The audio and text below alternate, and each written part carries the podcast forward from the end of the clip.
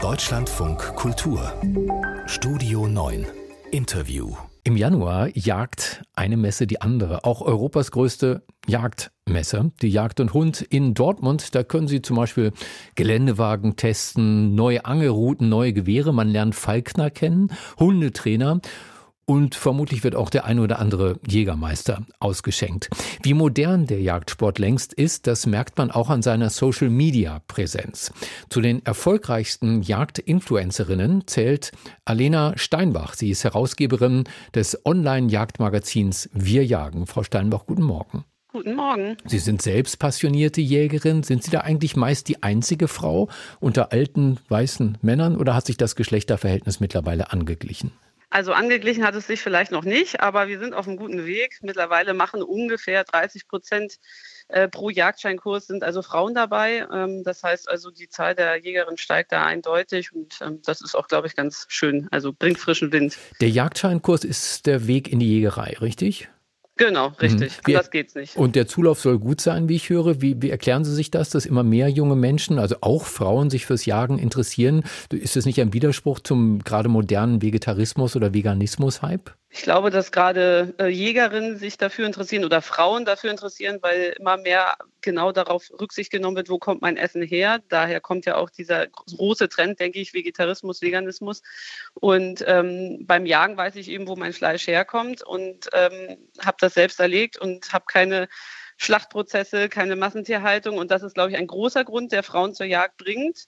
Ähm, zudem natürlich auch ganz allgemein gesprochen diese Entschleunigung, die wir in unserem immer schneller und medial werdenderen Alltag ähm, leider haben. Dann erzählen Sie doch mal ähm, von Ihrer Leidenschaft. Was genau fasziniert und erfüllt Sie da mit Freude, wenn Sie auf die Jagd gehen? Also es ist ganz schwer, das auf einen Punkt runterzubrechen, aber wenn ich das machen müsste, war es bei mir tatsächlich, als ich äh, im jugendlichen Alter meinen Jagdschein gemacht habe, die Fleischgewinnung, weil ich tatsächlich ähm, dem Massentierfleisch abgesagt habe und dennoch Fleisch essen wollte und eben gesagt habe, ich möchte gerne wissen, wo meins herkommt und daher oder deswegen habe ich meinen Jagdschein damals gemacht. Aber es ist halt doch deutlich mehr. Man hat äh, die Arbeit mit seinen Hunden zusammen, man ist draußen, man ist in der Natur, man hat irgendwie so ein bisschen so ein Abenteuererlebnis und kommt eben weg von diesem hochmodernen Leben, was man so hat. Ähm, und äh, dieses ganze Zusammenspiel, das ist irgendwie dann die Passion, warum man rausgeht. Sie essen nur Fleisch, das Sie selbst erlegt haben? Korrekt. Mhm. Auch, beim, ja. auch beim Klimaschutz äh, spielt äh, das Jagen natürlich eine Rolle. Wildfleisch kann sich nicht jeder einfach erjagen oder kaufen. Sind denn Jagd- und Fleischkonsum insgesamt ähm, ja, eher nützlich oder schädlich fürs Klima? Also meiner Meinung nach ist ein Fleischkonsum aus der Region, also sprich jetzt hier aus dem Wald vor, vor der Tür, äh, sehr gut fürs Klima. Denn ähm, ich sag mal, wenn ich jetzt mein Rinderfleisch aus Argentinien bekomme, da brauchen wir über einen ökologischen Fußabdruck gar nicht sprechen, mhm. ähm, was da vorher alles passiert, bis es hier ist. Und hier habe ich halt, ich sag mal, den Weg ins Revier, ähm, den, den ich da investieren muss. Und dann habe ich ja mein Fleisch schon. Also da ist der Klimaschutz, denke ich, schon begünstigt.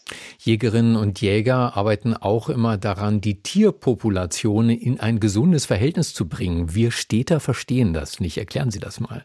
Naja, wir haben ja bei jedem Tier oder auch bei uns Menschen, bei jedem Säugetier eine, eine, Nachwuchsrate. Und so ist es eben auch bei unseren Rehen und Wildschweinen. Und das ist teilweise einfach in einem zu hohen Verhältnis, ähm, was ganz natürlich ist. Aber für unsere Kulturlandschaft, in der wir hier eben in Deutschland leben, wir haben ja eben nicht ähm, den Freiraum, den die Tiere bräuchten, um sich ähm, wirklich zu entfalten und eben auch den Wolf nur in begrenzten Gebieten, der eben auch für eine Populationsregulierung sorgt. Und so müssen wir da einfach eingreifen, dass wir eben nicht eines Tages vielleicht mal 50 Rehe auf der Straße stehen haben ähm, oder dass unser Wald einfach gar nicht mehr wächst. Das ist natürlich ein Riesenpunkt. Also der Wolf äh, erfüllt ähnliche Aufgaben wie die Jäger, höre ich gerade? Also der Wolf ist auf jeden Fall, äh, ja, ist ein Raubtier, der äh, frisst ungefähr, ja, also etliche Rehe, sage ich mal, oder auch Stück Dammwild und im Jahr. Wir haben jetzt bei uns hier explizit den Luchs, der frisst ungefähr 50 Rehe im Jahr. Wo ist das?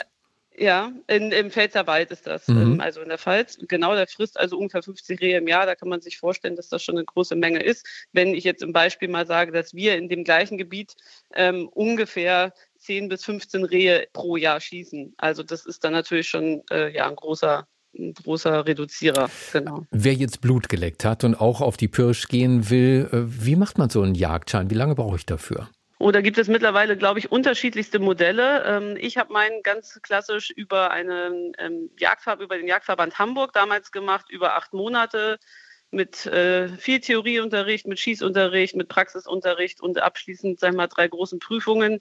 Ähm, es wird auch das gerne das grüne Abitur genannt ähm, und so ist es auch. Mittlerweile kann man natürlich das auch so ein bisschen an die Geschäftswelt angepasst, äh, an Wochenendkursen, an mehreren machen oder Intensivkursen. Da ist man dann, glaube ich, drei Wochen am Stück bei einer Jagdschule vor Ort. Ähm, also da gibt es wirklich ganz klasse, also ganz verschiedene Modelle mittlerweile. Teurer als ein Führerschein? Ähm, ja, würde ich sagen, ein bisschen, wobei sich das wahrscheinlich heutzutage nicht mehr viel nimmt. Was machen Sie auf der Messe? Gehen Sie dahin?